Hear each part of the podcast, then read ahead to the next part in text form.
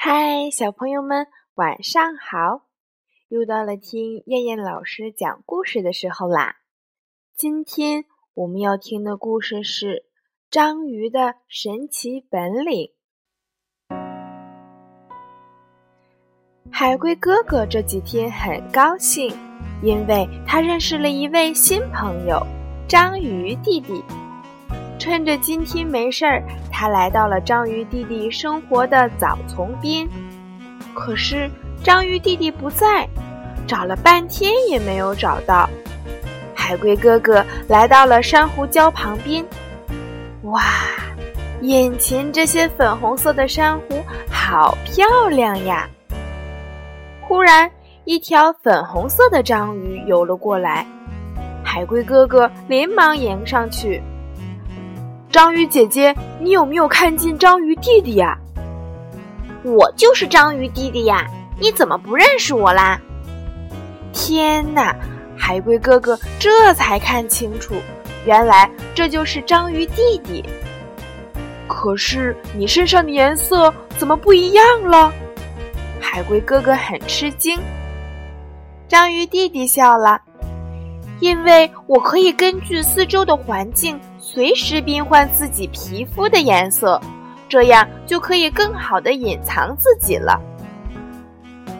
正说着，一条大鲨鱼突然向他们扑了过来，小心！海龟哥哥急忙钻到了珊瑚礁里面，章鱼弟弟却马上释放出一团墨汁，哇！海水一下子就被染黑了。章鱼弟弟趁机逃走了。大鲨鱼也只好灰溜溜的游走了。海龟哥哥兴奋地找到了章鱼弟弟：“你从哪里找来的墨汁呀？”章鱼弟弟笑了起来：“这些墨汁是我们的身体制造的，平时就藏在我们身体下方的墨囊里。不过，储满一囊墨汁需要很长的时间。”所以，不到万分危急的情况，我们是绝不会释放的。原来是这样呀，海龟哥哥佩服极了。好了，小朋友们，现在你们知道章鱼的神奇本领是什么了吗？